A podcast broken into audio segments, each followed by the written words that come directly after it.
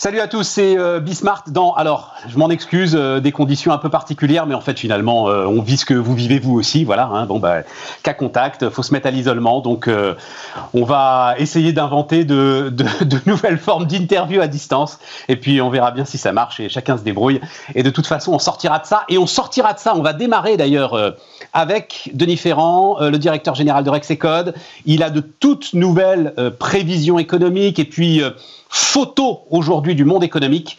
Et vous allez voir que le rebond, il est déjà là. Et qu'il faut vraiment, mais ça je le dis très régulièrement, hein, se préparer à une sortie de crise qui va être une sortie de crise très vigoureuse. Là-dessus, il n'y a, absolument aucun doute. Donc voilà, on démarre avec Denis Ferrand, et puis ensuite on a un certain nombre de surprises. On parlera aussi ressources humaines, mais alors euh, on ira justement en région pour écouter un petit peu euh, ce qu'ont à dire les PME qui travaillent, elles aussi, sur les ressources humaines. Allez, c'est parti, c'est Bismart, on démarre avec Denis Ferrand.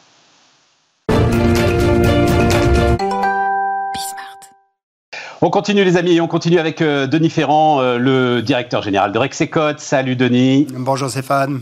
Bienvenue, euh, enfin bienvenue, oui voilà. Merci de nous rejoindre. Bon, perdons pas de temps avec tout ça. alors Denis, c'est pour le coup une, une étude complète que, que tu produis euh, sur, euh, sur la conjoncture et sur euh, la façon dont elle pourrait évoluer. je veux me concentrer d'abord sur les constats que tu fais. on va voir ça grâce à un, certain nombre des, des, slides que tu as bien voulu nous, nous, envoyer et que tu as présenté évidemment ce matin à tes clients. Le premier quand même, moi qui me frappe beaucoup, c'est la capacité d'ores et déjà du monde à avoir récupéré quasiment euh, la croissance qui était la sienne avant euh, l'émergence de l'épidémie oui. oui. tout à fait. En fait, on a récupéré le, niveau, le niveau d'activité et à une vitesse qui est sans commune mesure avec ce que l'on avait connu lors des précédentes crises. On va le euh, voir tout de suite là, hein. on, va, on va projeter le slide tout de suite. D'accord. Tu vois, par exemple, dans le cas de l'activité industrielle, euh, alors là, on a, le, on a le PIB, là on regarde le PIB, mais on peut le regarder aussi sur la production industrielle. En fait, on est quasiment revenu au point de départ. On est 0,6 points en dessous du point préalable à la pandémie pour ce qui concerne le PIB.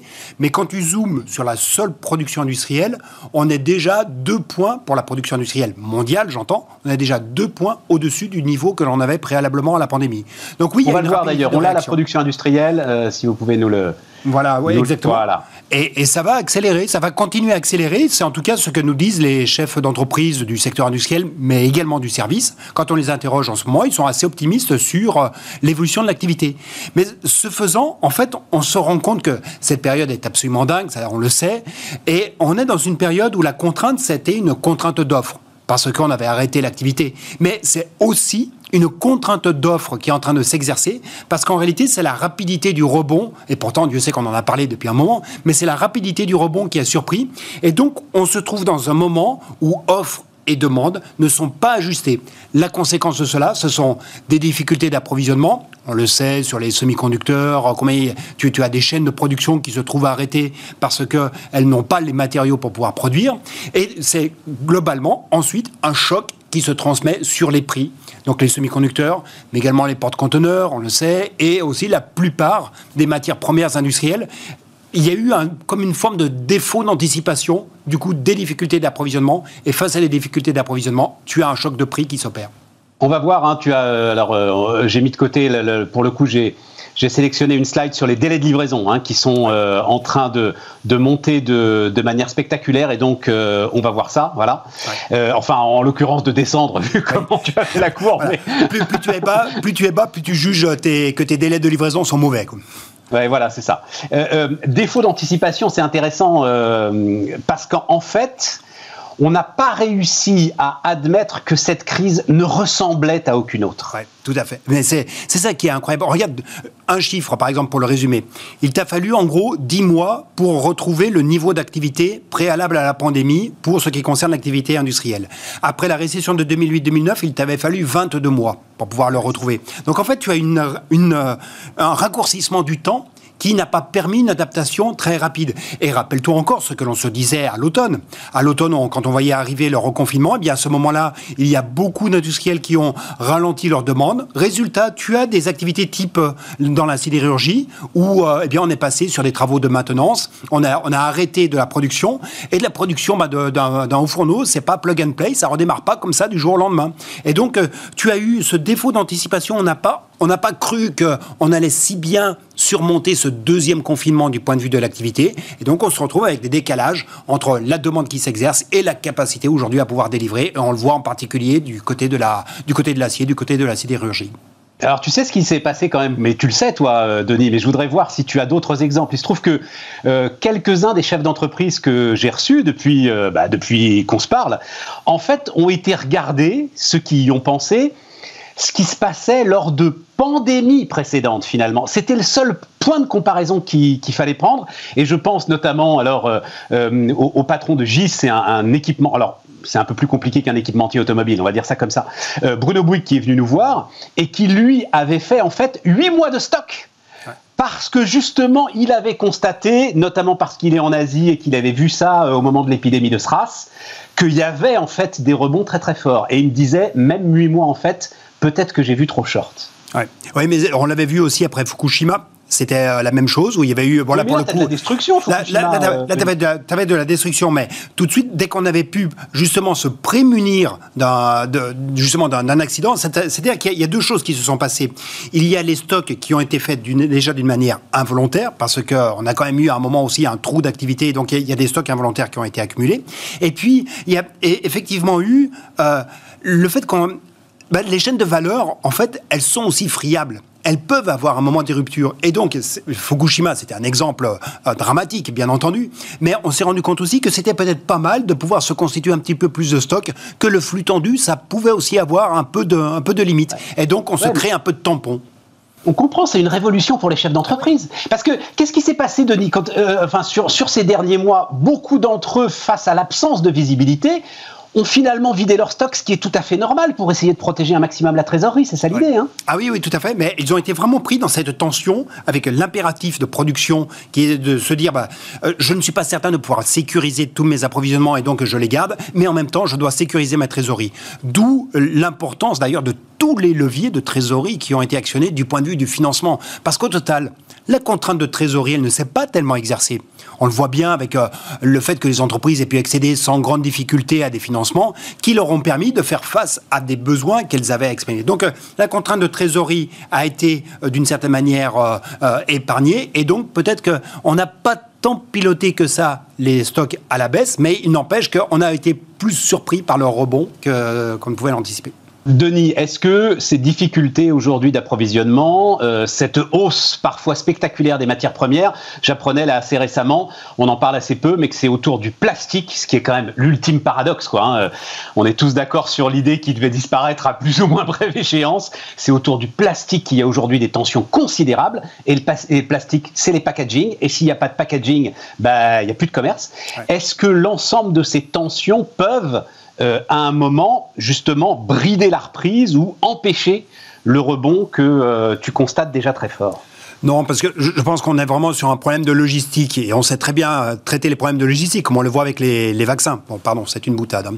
Euh, mais c'est un problème de logistique. Ça ne me fait pas rire, Denis. Oui, oui, je, écoute, tu connais le rire du désespoir. Hein, c'est, ce sont, ce sont, ah. c'est toujours celui-là qui est le plus beau. Mais on est sur des problèmes de, logistique que l'on apprend à régler et d'une certaine manière, bah, les, flux se remettent en, se remettent en résonance.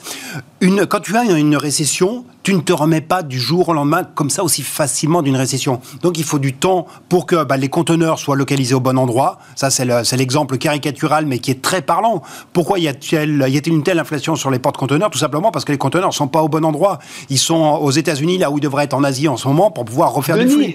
L'Amérique est en train d'injecter combien? 1900 milliards de dollars. Alors ça va faire petit à petit, mais 1900 milliards de dollars dans son économie. Euh, les Américains, là, je crois que c'est aujourd'hui, hein, euh, reçoivent des chèques. Je crois que c'est l'équivalent de 400 milliards de dollars d'aide directe là qui est envoyée sur les comptes en banque des Américains. Ils vont les consommer tout de suite. Enfin, certains vont aller acheter du Bitcoin, mais les plus raisonnables vont les consommer tout de suite. Et, la machine, elle va continuer euh, à tourner au-delà euh, du régime qu'elle connaît d'habitude. Oui, mais elle tourne dans un sens. Elle tourne dans, le sens qui draine les flux de l'Asie vers les États-Unis. Et moins, ce sont moins des flux sortants, d'une certaine manière. Et donc, toute ta chaîne d'acheminement, toute ta chaîne de logistique, si elle est orientée que dans un sens, là où il te faut des flux qui sont bilatéraux, bah forcément, à un moment ou à un autre, ça peut coincer. Donc, bien entendu, les États-Unis euh, créent une stimulation et il y a les 1900 milliards qui vont être injectés c'est à peu près les deux tiers qui vont être injectés sur 2021, et je suis d'accord, ça, ça commence dès aujourd'hui. Hein. Mais n'oublions pas aussi le surplomb d'épargne le surplomb d'épargne liquide Alors des on va ménages. voir ça aussi. Euh, euh, juste, On a un slide, donc on va le voir. Vas-y, vas-y, continue, Denis. ce, ce, surplomb d'épargne, en fait, ce que les ménages américains ont accumulé en épargne liquide, c'est-à-dire même pas le bitcoin, hein, même pas ce qu'ils ont placé sur le bitcoin ou ce qu'ils ont placé en action, mais vraiment l'épargne qu'ils ont gardé sur les dépôts, c'est 2000 milliards de dollars. Ça te fait 10 euh, points de PIB. C'est l'équivalent de 13 points de leurs revenus, sachant que l'année dernière, et c'est pour ça que cette récession est absolument dingue, l'année dernière, tu fais moins 3 de PIB aux États-Unis, mais tu fais plus 7 de revenus. Et dans ce plus 7 de revenus, tu en as alloué une partie croissante à destination de l'épargne liquide. Et cette épargne-là, eh bien, elle ne demande qu'une seule chose, c'est de se réinjecter. Donc, en termes de stimulation, il y a le plan Biden, il y a peut-être encore plus sûrement tous les tous les monceaux, les, tombereaux de liquidités qui ont été conservés par les ménages. Oui, mais alors là, là, il y a débat, euh, Denis. Il y a débat. Il y a, alors Patrick Artus qui est venu euh, la semaine dernière, où il y a une dizaine de jours, lui il dit non, non, non, non, non. Alors il se prononce moins sur les États-Unis, mais en tout cas en Europe, parce qu'on est à peu près sur des chiffres comparables en Europe, hein, euh, Denis, c'est ça. Hein, euh, nous, la France, c'est à peu près 200 milliards, c'est ce que tu euh, Oui, un, petit peu moins. après, il faut regarder le, type d'épargne, hein, mais oui, on est en, pour l'épargne financière en France, on est à 110 milliards plutôt en additionnel. Lui dit historiquement, cette épargne-là, elle est restée de l'épargne. Oui. elle, n'est pas dépensée en fait. Alors, franchement, ça, dépend parce que quand tu regardes ce qui s'est passé, c'est intéressant dans le cas américain. On a déjà le retour d'expérience des premiers chèques qui avaient été euh, alloués au cours, au cours du, mois de juin-juillet. Et euh, on se rend compte que tu as à peu près 40% du montant qui a été versé qui a été dépensé. Et même pour les ménages qui sont contraints financièrement, donc les ménages qui ont un défaut de ressources, euh, même ceux-là ont fait un effort d'épargne parce qu'il y avait une absence d'horizon, une absence d'horizon sanitaire, une absence d'horizon quant à l'évolution de la pandémie. Mais euh, aux États-Unis, euh, l'horizon, il est en train de s'éclaircir quand même sacrément. Et ce qui est premier, on en revient encore à cet aspect, ce qui est premier, c'est quand tu, redonnes une perspective, la perspective que les comportements vont progressivement se libérer, que la mobilité va se restaurer, et à ce moment-là, bah, tu as un peu plus de chances de voir pas l'intégralité de cette épargne, bien entendu, une bonne partie va rester dans les bas de laine, mais tu vas avoir un flux très important de cette épargne qui va sortir et se réinjecter, surtout aux États-Unis, bien moins en Europe. Euh, alors, en ce qui nous concerne, il nous reste quelques minutes, euh, euh, Denis. En ce qui nous concerne, là, donc, tu penses pour la France, tu restes quand même sur un PIB qui pourrait croître de 5,6% durant cette année? Oui, tout à fait. Malgré ce qu'on est en train de traverser, là? Oui, bon, on prend toujours l'hypothèse qu'il n'y a pas de nouveau confinement, ce qui, évidemment, devient de plus en plus problématique, en particulier pour l'île de France. et malheureusement, bah, tout est déterminé par ce qui se passe du côté de la pandémie. Et celui du mois de novembre, en fait, avait, avait beaucoup moins dégradé l'activité économique que, euh, que, le premier du, du, mois de mars. Ah oui, tout à fait. Et donc on peut penser que même s'il devait y en avoir un là, euh, l'activité économique finalement, mis à part évidemment le retail, enfin l'ensemble des secteurs qu'on connaît, l'activité économique pourrait tenir Oui, elle devrait pouvoir euh, tenir. Parce que, en tout cas, nous, quand on fait une prévision où on arrive à 5,6 en moyenne de progrès de croissance sur l'année 2021, c'est en ayant mis une euh, euh, légère contraction de l'activité au premier trimestre et une progression de 1% au deuxième trimestre. Donc on n'a pas mis des chiffres qui sont totalement ahurissants. Hein. On, décale en réalité au second semestre le redémarrage plein de l'activité économique en France. Et donc, le message, c'est, euh, mesdames, messieurs les chefs d'entreprise, préparez-vous au rebond, parce que oui, peut-être qu'il va être un peu décalé, mais quand ça va partir, ça va partir super fort. C'est ça, Denis? Oui, tout à fait. Et essayez de, bien l'anticiper, euh, parce qu'effectivement, bah, si vous pouvez faire du stock euh, aujourd'hui, vous préparer à l'affronter ce rebond, eh bien, ce, sera pas mal, parce qu'on risque d'être encore pendant un petit moment sur des phases de, désajustement euh, et de ce problème de, tension sur les approvisionnements. Ceux-ci peuvent peut-être perdurer. En tout cas, quand on interroge les chefs d'entreprise autour de nous, ils nous disent ça peut aller jusqu'à la deuxième partie de l'année 2021, ces problèmes d'approvisionnement. Donc, on, on risque d'avoir des chocs de coûts qui vont être durables, donc il faut aussi les anticiper et donc piloter là encore assez finement la trésor. Denis Ferrand, le directeur général de Rexecode, notre invité sur Bismart. On continue les amis.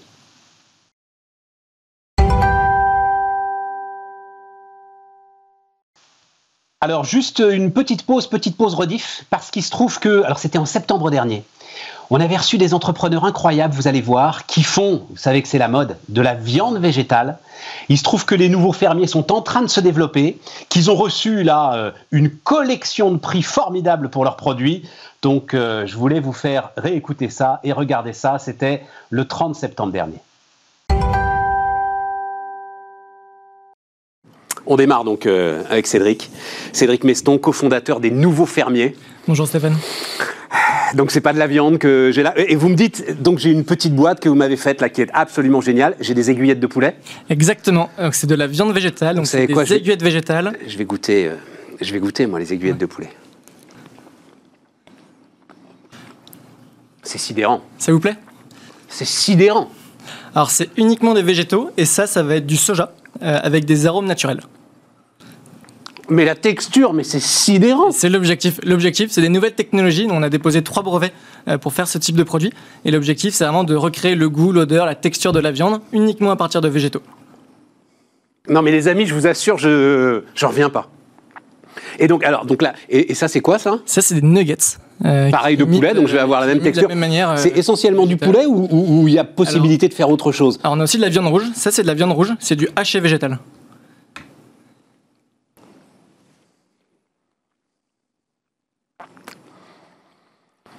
Bon, après, c'est du haché. Donc, du haché, c'est moins, de toute façon, moins, moins gustatif que, le, que, le poulet. Mais là encore, c'est mm. très spectaculaire. Oui, bah, l'objectif, là, c'est d'en arriver à des produits très bons en goût. et pareil. super bon. Mm. C'est cuisiné par qui? Parce qu'il y a quand même la qualité. ben, ben, oui, comme, non, mais c'est là où ça veut dire que votre ingrédient. Euh, euh, ça vaut le coup de le cuisiner en plus. Oui, donc là c'est des bons ingrédients qui sont cuisinés par Eric Bouchenoir, qui est le chef exécutif des restaurants Joël Robuchon, et ça vient d'un restaurant qui est à côté, qui est le Dassaï. Et lui, euh, chef cuisinier euh, d'un grand restaurant, mmh. Comment est-ce qu'il accueille justement l'ensemble de ces innovations? On va parler ensuite hein, de l'enjeu industriel et fondamentalement, mm. moi je pense du projet politique mm. que vous portez. Comment est-ce qu'il accueille ces innovations incroyables? Mais écoutez, la première fois qu'on l'a rencontré, euh, c'était il y a plusieurs mois, il avait un sac avec marqué Meat Lover dessus, fan de viande. et honnêtement. Et parce qu'il savait qu'il allait vous rencontrer, c'était une forme de provoque. Il était, en fait, il était plutôt euh, pessimiste euh, sur, sur les produits et il a été impressionné la première fois qu'il les a testés. Et depuis progressivement, donc il les a mis à la carte de ses restaurants et maintenant même il nous accompagne sur le développement de nouveaux produits. Et, ça c'est quoi ça? Alors j'ai, ça c'est du poireau. Ah, ah, oui, c'est du poireau. Ah oui, oui, oui non, ça c'est du végétal végétal. c'est du végétal végétal. C'est ça. Euh, Cédric, faut raconter. Donc, euh, votre sujet, il y a combien de temps est-ce que vous avez lancé euh, les nouveaux fermiers? Donc nous, on s'est lancé il y a à peu près deux ans. Ouais. L'objectif, c'était environnemental. C'est la viande, c'est 15% d'émissions de carbone en France. Et nous, nos produits réduisent par 11 les émissions de carbone à chaque fois qu'on les consomme. Alors j'ai même, il y a des chiffres qui volent dans tous les sens, mais je crois, hein, sans dire trop de bêtises, qu'à peu près deux tiers des terres agricoles aujourd'hui sur la planète, terres agricoles, hein, sont occupées peu ou prou pour la viande, que ce soit pour l'élevage ou pour nourrir euh, l'ensemble des bovins, parce que c'est surtout les bovins qui, euh, prennent de la place. C'est ça. Hein, euh. Absolument. Un exemple, c'est le soja. Le soja, 95% des terres agricoles du soja sont utilisées uniquement pour, pour nourrir le bétail. Je reprends un peu de votre poulet là. En termes de qualité nutritive, c'est l'équivalent de ce que je pourrais avoir en termes de protéines si je mangeais du poulet. Absolument. C'est super bon. Non, mais je suis désolé, hein, mais c'est vraiment très très bon. Hein. que ça vous plaît. Mais en plus, alors, j'ai adoré. Parce que quand j'ai mm. commencé à le mettre dans la bouche, j'ai vu que c'est comme si j'étais en train de juger votre bébé, quoi. Trois petits bébés, là. oui, quand même, c'est ça. Oui, oui, absolument, mais c'est-à-dire que tu n'es pas encore tout à fait mm. sûr de l'effet que ça fait, tu as toujours un petit doute, même 3-4 euh, ans après, hmm. sur la façon dont hmm. ça va être reçu hmm. par celui qui goûte bah, Nous, on commence à être de plus en plus rassurés. Euh, on a fait une étude consommateur là, sur ces derniers mois. On a mesuré 85% de taux de réachat en grande distribution, ce qui est énorme et qui montre vraiment que les, les, gens aiment nos produits et pas que les végétariens et les véganes, également les gens qui aiment bien la viande, les flexitariens. Les flexitariens, c'est 40% de la population française et c'est des gens qui cherchent à réduire leur consommation de viande, euh, soit pour l'environnement, soit pour leur santé, soit pour le bien-être animal. Qu'est-ce que ça va m'apporter, moi, en termes de santé? Je comprends parfaitement hein, l'environnement, on va en reparler, mm. et puis surtout l'industrie. Mais qu'est-ce que ça va m'apporter, moi, en termes de santé, de manger ça? D'un point de vue nutritionnel, on a retrouvé les mêmes apports nutritionnels que la viande. On a un produit qui est riche en protéines, avec 20% de protéines, et qui est très faible en gras saturés. On a moins de 1% de gras saturés dans ce produit. C'est parfait pour les sportifs. Encore, parce que déjà le poulet, pardon hein, les amis, je parle la bouche pleine. déjà le poulet est très très bon en termes de, enfin pour les sportifs, etc. Machin, donc c'est encore meilleur finalement. On est un peu mieux. On est un peu mieux. Derrière, j'aurais pas dû prendre cette bouchée. Ça me permet de dire que c'est quand même super super bon. Derrière, donc si vous êtes là, maintenant c'est que vous lancez un outil industriel. Absolument. Donc racontez-moi un peu l'histoire et du développement, enfin de ce que vous voulez faire en termes de filière industrielle autour de cette viande sans viande. Absolument. Donc nous, on s'est lancé il y a un peu moins de deux ans. Donc au, au début, on a fait de la R&D pour euh, mettre au point ces produits. Ces produits, pour vous donner un exemple, c'est un peu comme euh, quand on fait de la mousse au chocolat et qu'on ne sait pas qu'il faut battre des blancs d'œufs en neige. C'est ce type un peu d'innovation qu'il a fallu trouver. Et d'abord, on l'a fait en laboratoire, donc pour faire 1, 2, 3 kilos de, chaque produit. Et une fois qu'on a réussi à les faire en laboratoire, le challenge était de les reproduire à l'échelle industrielle, et donc en faire 2, 3, 4 tonnes par jour. Donc là, progressivement, on est passé de euh, quelques kilos à quelques centaines de kilos.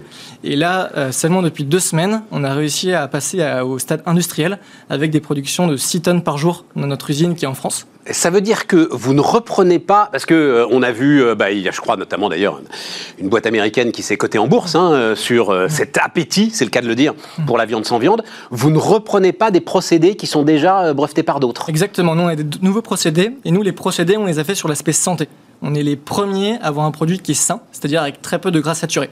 À la différence de la plupart des acteurs, on va utiliser du gras non saturé qui est de l'huile de tournesol. Comment il s'appelle? Beyond Meat, c'est ça, hein, euh, Voilà, c'est ça, Beyond Meat. Mm. Ils sont beaucoup plus avec euh, du gras saturé, c'est ça? Oui, ils vont utiliser plutôt de l'huile de coco. En fait, la plupart de nos concurrents utilisent du gras de coco, parce que le gras de coco est riche et a une température de fusion de 60, 60 euh, degrés, ce qui fait que quand il, il refroidit, il va avoir une, une caractéristique pâteuse qui se rapproche du gras de la viande. Nous, on a uniquement utilisé de l'huile de tournesol. Super intéressant, parce que ce que vous me racontez comme mécanique, c'est exactement l'huile de palme pour le chocolat. Absolument. Ah, c'est exactement ça. Absolument. Euh, voilà. Et, donc, ça veut dire que vous devancez déjà finalement ce qui viendra peut-être à un moment. Hmm. On dira qu'il faut enlever le gras de coco comme euh, il faut enlever l'huile de palme. Absolument, absolument.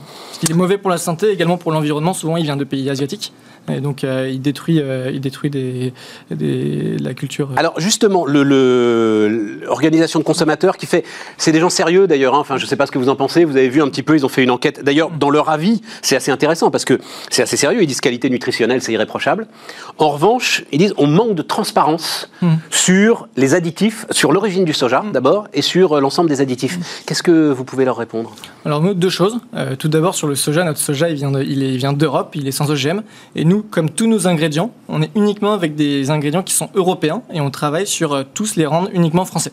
Notre objectif, c'est que d'ici 6 à 12 mois, on soit uniquement avec des ingrédients locaux français euh, pour avoir des produits qui soient fabriqués en France uniquement à partir de l'agriculture française. Ensuite, sur la transparence, euh, nous, l'ensemble des ingrédients qui sont, qui sont dans nos produits sont disponibles sur la liste des ingrédients et, et on s'accorde à avoir une transparence totale, totale dessus. Euh, on considère qu'on a les produits les plus sains du marché, justement, et notamment parce qu'on utilise de l'huile de tournesol. Bon, alors maintenant, l'outil industriel, l'usine. Moi, je vais être très franc. Mm. Comment est-ce que, là, euh, en termes d'investissement, d'abord, ça mm. représente quoi? Donc, nous, on a levé 3 millions d'euros en début d'année. Euh, Mais on ne fait pas une usine avec 3 millions d'euros, il faut Exactement. plus que ça. Oui. très bonne question, très, bon, point. En fait, on, a, on travaille avec un partenaire industriel. Donc, on a co-investi sur la ligne de production. Euh, donc, ce qui fait que l'ensemble de. Voilà, c'est pour ça qu'on a pu le faire avec, euh, avec pas trop de fonds et c'est aussi ce qui nous a permis d'aller assez vite. Parce qu'on a bénéficié du coup d'une usine qui était déjà aux, normes, euh, aux normes réglementaires pour, pour produire des, denrées alimentaires. Qui produisait quoi cette ligne de production? Alors, Malheureusement, je ne peux pas communiquer sur. sur Mais alors, d'ailleurs, j'ai vu localisation confidentielle Absolument. de l'usine. Pourquoi, pourquoi vous avez peur de quelque chose? Alors oui, en fait, on a déposé des brevets qui euh, sont euh, la source de euh, notre avantage concurrentiel et le fait qu'on a des très bons produits qui soient très sains. et ces, ces, brevets, tant qu'ils sont pas publiés, quelqu'un qui va sur le site pourrait... Quelle histoire Notre secret industriel, donc on reste confidentiel pendant encore quelques mois. Et cet industriel, il se trouve que, euh, alors euh, bah, j'en ai déjà parlé d'ailleurs, hein, Augustin Paluel-Marmont, euh, Michel et Augustin, on est dans l'agroalimentaire. alors eux, c'était plus sur des façons d'apprécier finalement leurs produits, hein, qu'ils étaient en rupture. Mais je me souviens très bien des discussions que j'avais avec lui. Il avait beaucoup de mal. Lui, il savait que son produit allait cartonner. Mm. Et les industriels étaient frileux. Mm. Et donc à chaque fois, c'était mais des batailles pour pousser les industriels à monter en, cadence, mm. euh, parce que lui savait qu'il allait écouler son produit. Vous mm. avez euh, affronté les mêmes difficultés? Absolument.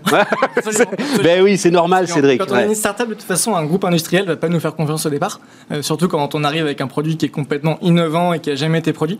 Donc effectivement, on a eu un vrai challenge à trouver un partenaire industriel avec lequel, avec lequel commencer à travailler.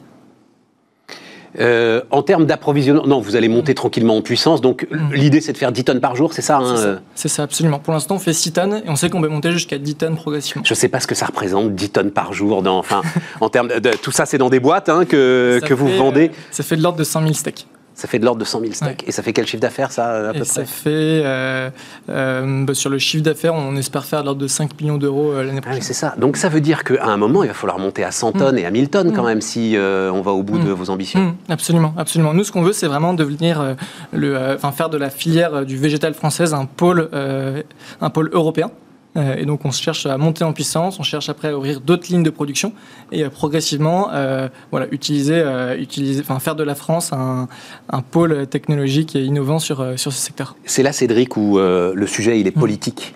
Parce que, bah, comme je le disais tout à l'heure, la bataille de l'industrie, c'est pas la bataille de l'industrie d'hier. Vous êtes persuadé de ça, j'imagine mm. Absolument, absolument. Nous, on se tourne vers. En fait, cette tendance sur la viande végétale, c'est une tendance qui date d'il y a 8 ans aux États-Unis qui initialement euh, était toute petite et n'existait enfin pas du tout, et maintenant qui est intégrée au régime alimentaire des Américains. On est aux États-Unis, il y a beaucoup, beaucoup, beaucoup de consommation de, ce type de produits. Euh, par exemple, nos concurrents sur place, ils font de l'ordre de 400 millions d'euros de, de, chiffre d'affaires euh, désormais. c'est adapté, c'est entré dans les mœurs, on peut les retrouver dans quasiment tous les restaurants. Et ça, progressivement, ça arrive en Europe. Et nous, on est convaincus que les gens vont adapter leur régime alimentaire pour se tourner vers ce type de produits qui, sont, euh, qui vont à terme être moins chers que la viande et qui sont euh, plus sains euh, et meilleurs pour l'environnement. Surtout si vous avez des grands chefs pour les cuisiner. Absolument. Donc il y aura, il y a déjà quelque part. Alors à la carte du restaurant par exemple, il y a euh, alors, comment ils appellent ça d'ailleurs? Viande de soja Je ne sais pas comment? Ça, ça s'appelle bento végétal les nouveaux fermiers. En fait, dans tous les restaurants qui nous, euh, qui nous vendent, il y a à chaque fois marqué notre marque, le nom de notre marque. À chaque fois, c'est le steak végétal, c'est les aiguillettes végétales, les nouveaux fermiers. Les nuggets, les nouveaux fermiers. Et là, ça c'est le bento végétal les nouveaux fermiers avec euh, du coup un, des tomates, des tomates farcies à la viande végétale, des aiguillettes végétales et des nuggets. c'est extraordinaire. C'est extraordinaire. Non, vraiment, je, suis, je, te le dis comme je le pense, sentiment d'assister à quelque chose de très très important. Voilà, quand je quand je vois ça. Mm. Et je crois que tu en es convaincu aussi. Hein. Absolument, absolument. Vous êtes combien? Trois cofondateurs? On est deux cofondateurs. Deux cofondateurs Absolument. Euh, donc Guillaume et, moi. Et on s'est voilà, lancé il y a un peu moins de deux ans. On est une équipe maintenant de 15 personnes. Bonne route, longue vie. On reparlera de tout ça. Cédric Meston, donc cofondateur des Nouveaux Fermiers, notre premier invité sur Bismart.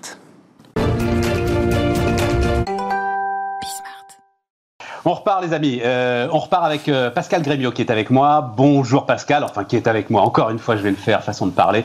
Bonjour Pascal. bonjour Stéphane, ravi de vous rencontrer. Euh, je suis désolé, en plus vous venez de loin. je viens de Toulouse exprès, mais bon. Mais ouais, ça me tue ça. Non, non, mais il n'y a pas de... Voilà.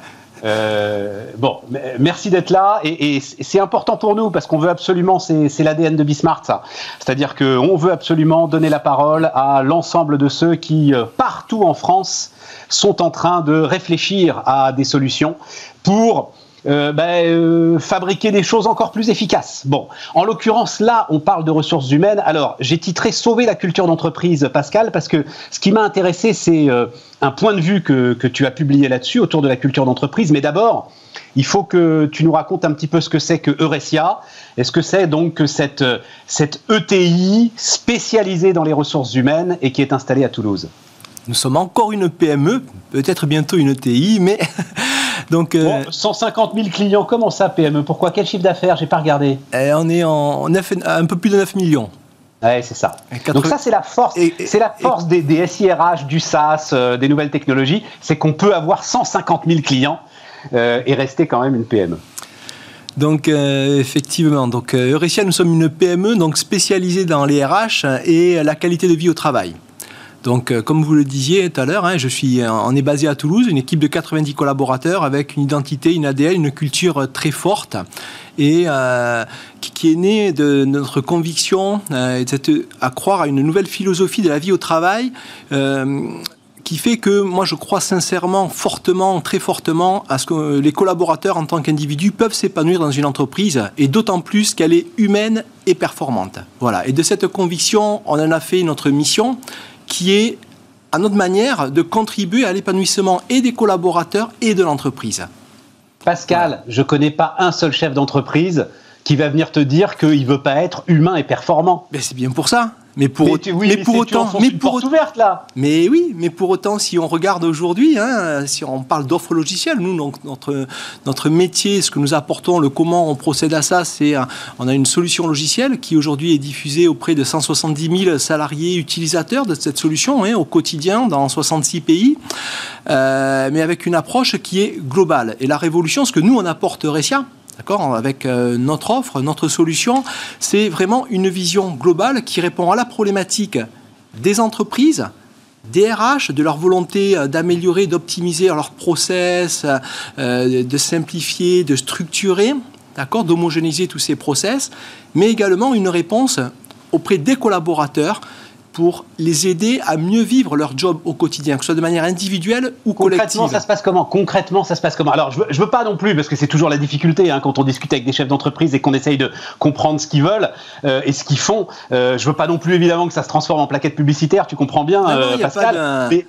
mais, concrètement, comment ça se passe justement Concrètement, concrètement, nous avons. Si tu veux, j'ai la conviction, je vais préciser ma question. J'ai la conviction que ton entreprise humaine, comme tu le dis, ça passe par du rapport humain et ça passe par les managers. Et toi, tu me dis non, il faut comprendre qu'aujourd'hui, ça peut aussi passer par le digital. Le digital est un outil, un facilitateur n'est pas suffisant. Il y a besoin des managers. Je crois fortement à la nécessité absolue, justement au rôle essentiel et des managers et des RH dans l'accompagnement de cette transformation euh, pour mieux vivre ce quotidien. Donc concrètement, nous, ce que l'on fait, c'est à la différence. Jusque-là, les RH, c'était résumé à de la paye et de l'administratif, globalement.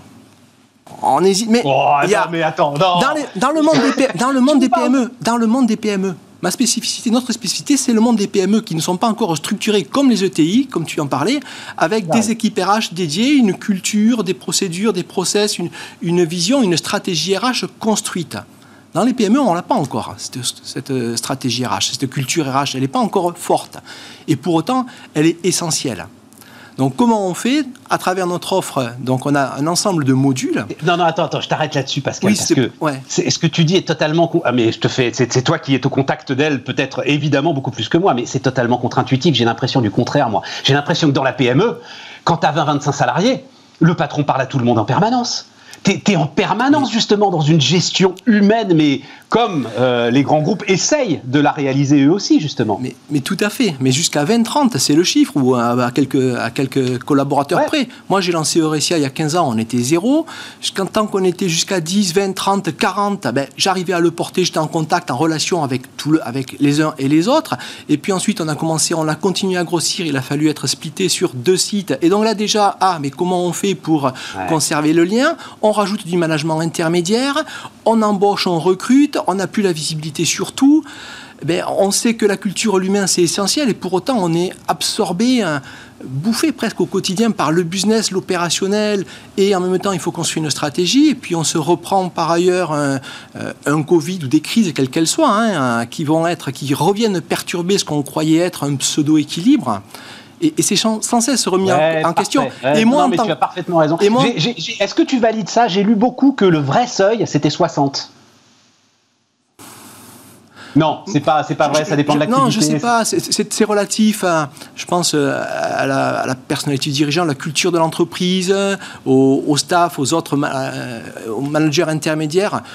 Euh, moi, j'ai l'impression, il, il, y a deux seuils. J'ai eu le premier quand j'ai introduit le management intermédiaire, quand on était une vingtaine, d'accord Ça, c'est un premier seuil.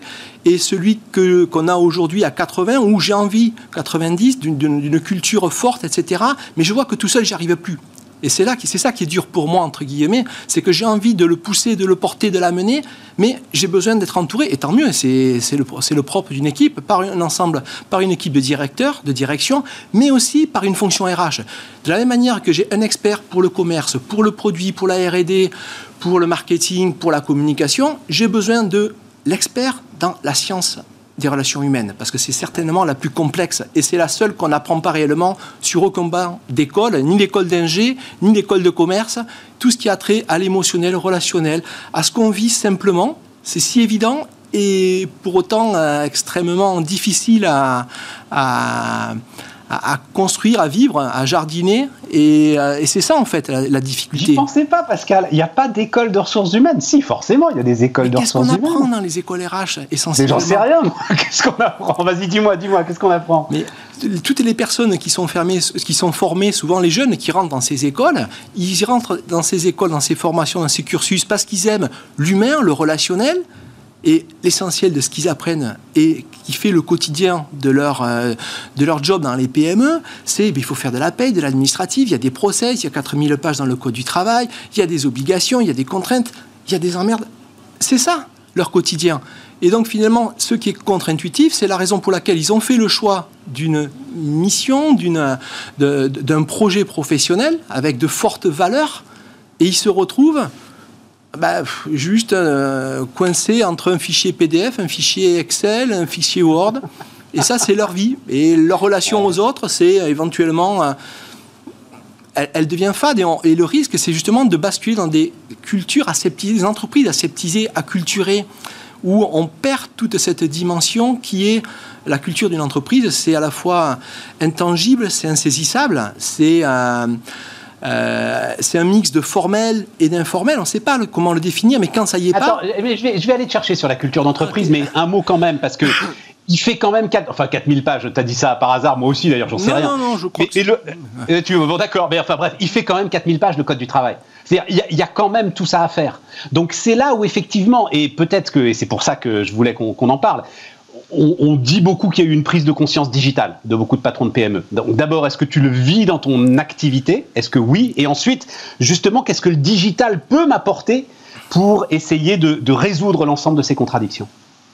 Donc oui, il y, a il y, a une accélération de ces transformations, le digital qui se diffuse bien plus largement, on est en une forte croissance, beaucoup de PME s'équipent de solutions comme la nôtre parce qu'il y a des besoins de pouvoir travailler différemment, d'organiser le travail différemment que ce soit au bureau, dans un espace de coworking, au domicile, quelle que soit l'heure du jour ou de la nuit, d'avoir cette souplesse, cette flexibilité.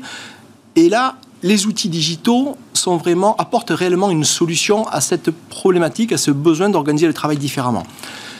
Mais au-delà de euh, l'organisation de ce travail, ce sont aussi des facilitateurs des relations qu'on peut avoir à distance, même si elles sont toujours insuffisantes. En fait, ben, le fait de ne pas t'avoir à côté, ben, ça me manque aussi, c'est pareil. Mais, ah, mais... pour, mais, pour, autant, on, s'accoutume.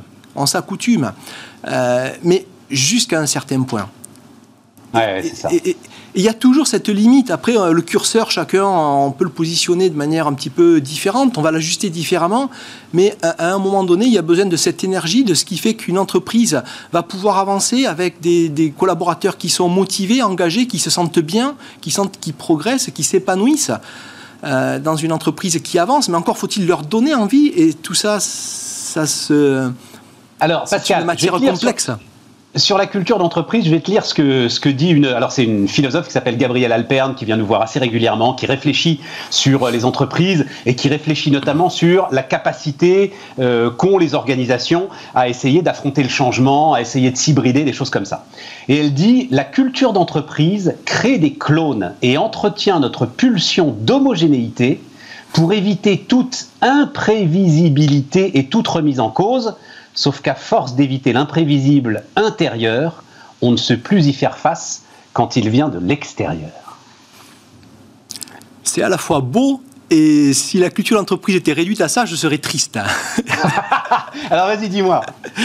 Parce que en fait, notre monde est un chaos. On n'a plus aucune certitude sur rien. Il y a beaucoup de doutes. Euh, tout se transforme. Toutes les évolutions sont rapides, voire, euh, voire violentes. Donc, on est confronté à ce chaos au quotidien. Et pour autant, on a tous, en tant qu'individus, à un moment donné, je pense en tout cas, hein, pour ma part et la majorité des, des gens que je rencontre, c'est un besoin de partager quelque chose. On parle des valeurs, on parle d'appartenance un groupe. C'est euh, l'appartenance entre guillemets à un lieu, à un lieu, le lieu de travail, même si la place du bureau évolue. Euh, euh, la besoin de, le besoin de partager, des, de partager excusez-moi, des, pratiques collectives. Il y a un besoin de partager des choses ensemble. C'est pas parce qu'on partage les mêmes choses qu'on ne va pas être résilient au chaos ou aux imprévus. Oui, mais n'empêche qu'elle a raison. C'est quand même un écueil que, que, que, de fabriquer des clones, particulièrement d'ailleurs chez les jeunes entreprises en très forte croissance. Mais pourquoi euh, partager une culture serait construire des clones? C'est ça que je, je que ah, vois parce pas. Parce qu'à un moment, on se met à agir tous de la même façon, à réfléchir tous de la même façon. Souvent d'ailleurs comme le patron quand il a une dimension un petit peu gourou, ce qui arrive parfois dans, dans les PME ou dans les boîtes en croissance. Et, et, et il y a quasiment un petit lavage de cerveau qui risque de se faire. Euh, je comprends. Mais moi, je pense que la, culture, telle que je l'entends, moi, la culture d'entreprise, c'est une culture qui permet euh, de partager un ensemble de valeurs très fortes, humaines, euh, des valeurs, mais en même temps qui permet à chacun de rester lui-même. Il faut rester soi, rester simple, authentique. On est tous sinon dans un rôle, dans un jeu. on peut se déguiser, mais à un moment donné, on peut jouer à essayer d'être quelqu'un d'autre, même si on peut être inspiré par une autre ou un autre. Mais l'essentiel, c'est de rester soi avec ses, son imperfection, tout ce temps connaît, et c'est ce qui va faire la richesse des échanges. Et ensuite, on, le voit que, que soit les, dans tous les sports, dans toutes les équipes, si on prend les mêmes profils effectivement homogènes, c'est les bâtis pareils, formés pareils, qui réfléchissent de la même manière, qui ont les mêmes réflexes, la même culture, bon, mais on n'avance pas. Il manque ce, euh, ce, qui est propre à, cette diversité qui est propre à la richesse de ce qu'on peut co-créer, co-construire. C'est ça, c'est ça. La, culture d'entreprise et maintenir la diversité, c'est euh, c'est l'équilibre et le pacte très complexe à faire. Deux questions rapides, euh, Pascal, parce que quand même ça me bluffe. Euh, donc PME toulousaine, tu as parlé tout à l'heure de 66 pays. Oui. Ben, c'est la magie du digital. Ah bah oui, c'est la magie du digital, mais c'est aussi sans doute la magie d'une entreprise qui sait parfaitement bien vendre ses solutions. Donc euh, chapeau quand même. Hein. Mon premier client était aux Caraïbes, mon second était belge et mon troisième chinois. Alors je voulais avoir une entreprise euh, dynamique internationale, mais là, bon, mais après c'est, en fait c'est la magie du web quand même. Hein. C'est ça qui est extraordinaire aujourd'hui avec ces outils. Il n'y a plus de frontières. Et, parce que tu as des géants qui fabriquent, alors ça s'appelle SIRH, hein, des systèmes d'information RH, mais tu es la démonstration aussi qu'il y a de la place, et ça aussi c'est la magie du digital, mais oui, pour l'inventivité. Ah mais euh, oui, il y a des géants, il y a des gros, il y a des beaucoup plus gros, mais les beaucoup plus gros, à un moment donné, ils m'ont impressionné, et puis après, quand on les rencontre, quand on les croise sur les affaires, quand on va au contact euh, des, des, PME, des décideurs, que ce soit les dirigeants, les DAF, les DRH, les, euh, les acteurs de ces PME, ben, ils ont, même, si on fait cette, même si la relation est construite à distance, et 95% de nos clients, on les a jamais vus, d'accord? Mais il y a besoin de dégager quelque chose. Sinon, on est juste un produit, une solution, un service. Et sans âme, sans rien. Et qu'est-ce qu'on propose? Et on a tous en nous le besoin de partager quelque chose. On a à la fois cette double casquette avec des préoccupations professionnelles, où il faut être performant, il faut avancer, on a des objectifs. Et puis, de manière personnelle, intime, on a des émotions, des ressentis, des craintes, des peurs, des envies, des souhaits, des rêves, des fantasmes. On a envie d'avancer. Et je pense que les grands groupes aussi, les, trop gros groupes aujourd'hui, ont perdu cette énergie. Et moi, j'ai eu travaillé dans des grosses boîtes et je me régale dans le monde des PME. Il y a de l'énergie. bon, Pascal, merci pour tout. On est au bout. Euh, on va ben, justement avec, avec l'expression de nos fantasmes et on continue Smart tout de suite. Merci beaucoup, Pascal. Merci bien.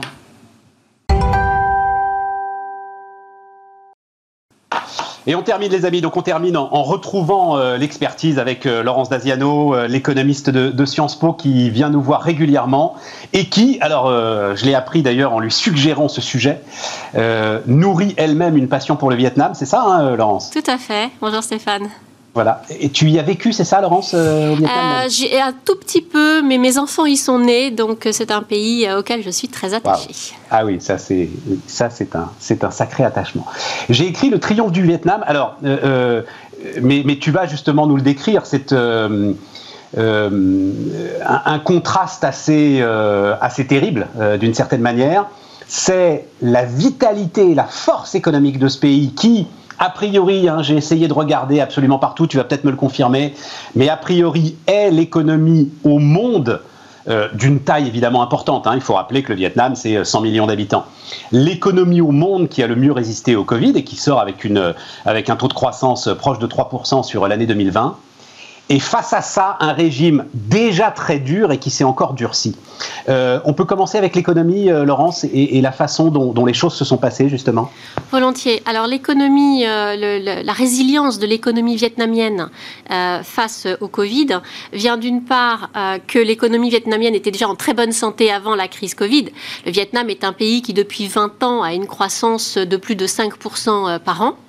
Euh, un pays qui en plus a profité de la, guerre commerciale entre les États-Unis et la Chine dernièrement avec de nombreuses délocalisations chinoises vers le Vietnam. Et puis au moment où la crise est arrivée, c'est un pays qui a réagi très vite, qui a pris des mesures euh, sanitaires très tôt, c'est-à-dire que dès janvier, le Vietnam a fermé ses frontières et a mis en place euh, des mesures sanitaires très strictes notamment euh, le port du masque, notamment donc euh, les, frontières étant fermées, il n'y avait plus d'étrangers, le port du masque, euh, le, confinement des personnes qui étaient, qui étaient malades. Il y a eu jusqu'à pratiquement un demi-million de personnes qui étaient confinées chez elles et qui n'avaient pas le droit de sortir. Et comme on est en plus dans un pays communiste, donc quand on n'avez pas le droit de sortir de chez vous, comme il y a toujours un agent du, du, parti dans l'immeuble, ben vous êtes, vous êtes contrôlé, donc vous pouvez pas faire ce que vous voulez. Et comme le pays a réagi euh, très tôt, euh, il a réussi à limiter euh, la diffusion du, euh, virus. dès février, il y avait des lignes directrices du gouvernement sur comment gérer la pandémie et le Vietnam a réagi avant que l'OMS ne mette une alerte. donc, grâce à, l'expérience qu'ils avaient des pandémies et notamment en 2002-2004, l'épidémie de, SARS, l'épidémie de grippe aviaire, ils, ont, ils ont tout de suite très bien réagi point de vue sanitaire, ce qui leur a permis de limiter la propagation du, euh, virus. Et aujourd'hui, enfin, au, Vietnam, il y a, euh, alors officiellement, mais ce sont les, chiffres euh, de la John Hopkins University, qui est, qui est l'université, qui sont les chiffres qui font référence dans le monde. Il y a aujourd'hui environ 2500 cas de, Covid au Vietnam depuis 2020 et 35 morts. Et ça, ce ne sont pas des chiffres, quand tu dis John Hopkins, c'est-à-dire ce ne sont pas des chiffres qui peuvent être manipulés par le pouvoir? Alors, bah, les, chiffres John, John Hopkins pour, euh, pour la, Chine, c'est les 4300 euh, morts. Donc, on y croit, on n'y croit pas. Mais le, fait que euh, l'économie soit repartie telle qu'elle est repartie et, l'économie, comme vous le disiez, il a, une il a croissance en 2020 que beaucoup de pays lui envient. Alors, selon les estimations, c'est entre 1,4 et 3% de croissance en 2020. Néanmoins, c'est une, une croissance alors que beaucoup de pays sont en récession. mais et même pour le Vietnam, qui était habitué à des 5 ou 6 c'est quand même pas beaucoup, mais l'économie a résisté. Ils n'ont pas eu euh, de confinement général total comme nous, nous avons eu il y a un an. Je vous rappelle que la France, on est resté 43 jours totalement confinés. Bien sûr, euh, Laurence, mais, mais si, euh, c'est juste comme ça, hein, s'il y a, et, on va en dire un mot quand même, un mépris total globalement pour la vie des citoyens vietnamiens de la part du, du pouvoir communiste, à ce moment-là, on peut effectivement se dire qu'on a mis sous le tapis 10, 20, 30, 40, 50 000 morts et qu'on a continué à faire tourner la machine économique. C'est ça le l'ambiguïté. Et ça, très, ce sera très difficile à dire et ce sera très difficile à montrer, si c'est le cas. Mais les mesures qui ont été prises euh, ont vraiment été tellement euh, dures et surtout, elles ont été prises très tôt ce qui fait qu'elles ont empêché la propagation du, virus. Donc, euh, même si on peut mettre en cause le fait euh, qu'il n'y ait que 35 morts, euh, je ne pense pas, même s'ils en, ils en cachent quelque part ou s'il y a des données qui ne prennent pas en compte, on l'a vu chez, les Russes par exemple, il y avait certaines pathologies qui ne prenaient pas en compte et on se rendait compte que les gens étaient morts à cause du virus et pas de la pathologie d'origine. Donc, mais néanmoins, les mesures très, euh, très tôt qu'ils ont prises, la bonne santé de l'économie et le fait que euh, le fait d'avoir confiné les gens, mais le, les gens qui étaient euh, sous quarantaine, parce qu'au Vietnam, vous avez le Covid, vous êtes sous quarantaine, vous êtes cas contact, vous êtes sous quarantaine aussi, c'est-à-dire qu'on vous demande pas vous êtes cas contact positif ou négatif. De toute façon, vous êtes sous quarantaine. Donc ça a vraiment limité le, la propagation du virus et ça a permis de continuer à faire tourner l'économie. Et tu l'as dit d'un mot, euh, allons-y sur, euh, sur la politique, puis on reviendra sur l'économie après, sur le, modèle de développement euh, vietnamien. Et, tu, l'as dit d'un mot, il y a quoi? Il y a un, alors je vais appeler ça un commissaire politique dans chaque immeuble? Alors dans, dans chaque immeuble ou dans chaque groupe d'immeubles, vous avez, oui bien sûr, un représentant du, du, parti qui veille à ce que la ligne du parti, du, parti soit suivie. La, mise en place des confinements, la mise en place des quarantaines, il y a aussi eu l'appui de l'armée.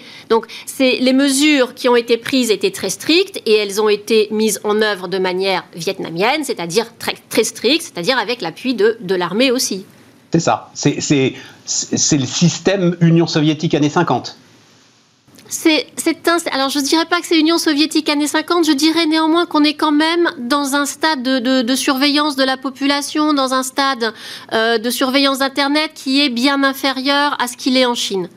Euh, le, Vietnam, c'est quand même un pays communiste. C'est une des, derniers régimes autoritaires communistes au monde, euh, mais euh, où l'opposition, bien sûr, est muselée, Internet est, regardé, mais vous n'avez pas cette, cette oppression que l'on peut ressentir, que l'on peut ressentir en Chine. Vous avez quand même une certaine je ne vais pas dire liberté de parole, mais vous avez une, liberté d'entreprendre qui n'est pas, euh, euh, qui, qui, n'est pas entravée euh, par, par, des mesures, par des mesures politiques. Je, lis, parce que là, c'était donc justement, c'est ce qui nous vaut aussi de, de, faire cet entretien. C'était donc le, 13e congrès du Parti communiste chinois, hein, c'est ça, Laurence, du Parti communiste vietnamien, pardon. Euh, les Chinois en sont beaucoup plus loin, du Parti communiste vietnamien. Euh, euh, et je lisais des avis d'ONG qui disaient que la répression n'avait jamais été aussi forte qu'en 2020. Tu, le confirmes? C'est un, un, régime autoritaire communiste, donc toute, toute, dissension, bien évidemment, est, réprimée. Est-ce que c'est plus fort ou moins fort qu'avant? Quand on, a, quand on habite au Vietnam, il vaut mieux ne pas avoir d'opinion politique, profiter de la vie et faire du commerce. Oui, voilà, c'est ça. Alors, euh, parlons de l'économie, justement. C'est-à-dire, alors, tu l'as dit d'un mot, et ça aussi, tu l'as dit d'un mot, et j'avais compris qu'en fait, ce qui faisait la force du Vietnam, c'était être une alternative à la Chine, mais ce que tu me dis, c'est que la Chine elle-même, en fait, a construit sa propre alternative au Vietnam? Oui, avec la, avec la guerre commerciale, euh, le, Vietnam euh, a aussi surmonté la, la, crise sanitaire et sa résilience économique euh, du fait qu'il a profité des opportunités de la crise. Donc le Vietnam est une économie qui allait bien avant la crise. Elle a un, défaut, c'est qu'elle est très dépendante du commerce, euh, du commerce mondial. Donc, si le commerce mondial va pas bien, l'économie vietnamienne est touchée. Et euh, pendant la pandémie, le Vietnam a eu la chance euh, d'être très fort sur deux produits qui se sont très bien vendus. C'est tout ce qui est électronique.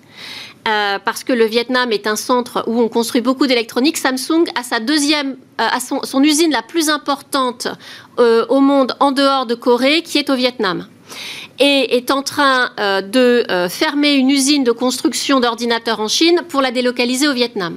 Donc le Vietnam exporte beaucoup de produits électroniques, notamment Samsung. Et donc, avec la pandémie, avec le confinement, il y a eu un, euh, développement de, demandes et d'exportation. Donc, euh, du coup, le, Vietnam a pu en profiter. Et puis, le, Vietnam produit et exporte du riz. Or, le prix du riz a augmenté de 20% en 2020 euh, grâce à la pandémie. Donc, le Vietnam a, a, utilisé cette chance et cette opportunité. C'est sûr que si le Vietnam avait produit du pétrole et du coton, l'économie s'en serait beaucoup, beaucoup moins bien sortie. Oui, ça c'est très clair. ça c'est très clair. Mais euh, euh, alors, euh, faisons un peu d'histoire. parce que on est quand même, enfin, il n'y a pas si longtemps que ça, il y a 40 ans, hein, voilà, à peu près, même, oui, c'est ça, à peu près 40 ans, un pays qui est, mais alors, ruiné, ravagé, il faut s'en souvenir quand même, hein, c'est-à-dire, c'est pas seulement la guerre américaine. Avant la guerre américaine, euh, euh, il y a la décolonisation française. Ensuite, il y a une espèce de, moment très étrange et très complexe euh, d'une forme de guerre civile. Ensuite, il y a effectivement les années. Donc, on, on sort quand même d'un pays totalement ravagé. Est-ce que cette, cette idée, euh, bah, un peu ce qui s'est passé en Chine, alors je parle sous ton contrôle, la Chine c'est 76 à peu près. Hein, 79-80, euh, oui. Deng, Xiaoping, tout à fait. Eux, tout de suite, ils se mettent dans cette espèce de, de, de communisme de marché, je ne sais pas comment tu l'appelles d'ailleurs, toi. Alors, il y a, euh, il y a en fait un parallèle qu'on peut faire effectivement entre euh, le développement de la Chine et le développement du Vietnam. La Chine, 79, Deng Xiaoping, il commence à ouvrir l'économie. Euh, au Vietnam, c'est 1986, donc sept ans après, avec ce qu'on appelait le Doi Moi, donc la renaissance, renaissance économique, où il commence à ouvrir sur le modèle chinois. Et puis, on l'a vu, l'économie chinoise a vraiment décollé 2001 avec l'entrée à l'OMC et le Vietnam 2006 entrée à l'OMC. Et là, on voit que l'économie décolle également. Et puis le Vietnam euh, a su aussi euh, profiter de son environnement, c'est-à-dire que euh, le Vietnam est très intégré dans les échanges en Asie-Pacifique. Or, c'est vraiment la zone de croissance économique de ces dernières années et des années, des années qui viennent.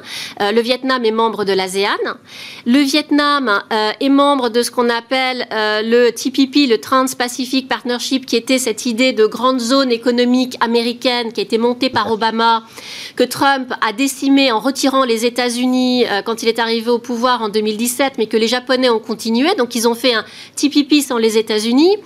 Et euh, en fait, le projet d'Obama, c'était de contrer la Chine, qui avait elle-même son projet qui s'appelle RCEP, que la Chine a réussi à mener à bien et qui a été signé au mois de novembre 2020, donc c'est tout récent. Et donc le Vietnam s'est intégré à la fois dans l'ASEAN, il s'est intégré dans le TPP et il est intégré aussi dans le RCEP. Et le RCEP avec la Chine, c'est quand même 30% de la population mondiale, c'est 30% du PIB mondial, et ça permet euh, d'assouplir les règles d'échange dans toute la zone Pacifique. Donc, euh, on voit que le Vietnam est vraiment très opportuniste et profite de euh, toutes les possibilités qui s'ouvrent à lui. Euh, en plus, il y a eu le, traité de libre-échange entre l'Union européenne et le Vietnam, qui a été très long à négocier et encore plus long à signer, mais qui est entré en vigueur l'année dernière. Il a été enfin voté par le Parlement européen, il est entré en vigueur. Et ça, ça permet aussi pour le Vietnam donc d'avoir, en plus de la porte euh, qui lui est ouverte en Asie, d'avoir la porte européenne qui vient de s'ouvrir avec euh, la baisse des droits de douane et surtout pour les Européens, la possibilité d'imposer euh, notamment des normes, qu'elles soient sociales, environnementales, qui vont aussi élever le, niveau, le niveau du, du Vietnam. C'est ça ma question, euh, Laurence, et ce sera la dernière. Il nous reste une grosse minute. Euh, non, il nous reste une petite minute. Euh, est-ce qu'on a, nous, les mêmes exigences vis-à-vis du Vietnam que vis-à-vis de la Chine en termes justement de normes sociales, politiques, démocratiques, etc. Je dirais même plus parce qu'on pense qu'on peut les, les, obtenir plus facilement du Vietnam que de la Chine. Ouais. Ce en quoi peut-être qu'on se trompe, c'est ça? On verra. On verra. Merci Laurent. Merci Stéphane. Merci pour tout ça. Laurence Daziano, donc euh, économiste à Sciences Po, et, à bientôt pour euh, ces formidables leçons de stratégie et d'économie. Les amis, euh, c'est Bismart. si tout va bien, on se retrouve demain. Et bonne soirée à vous.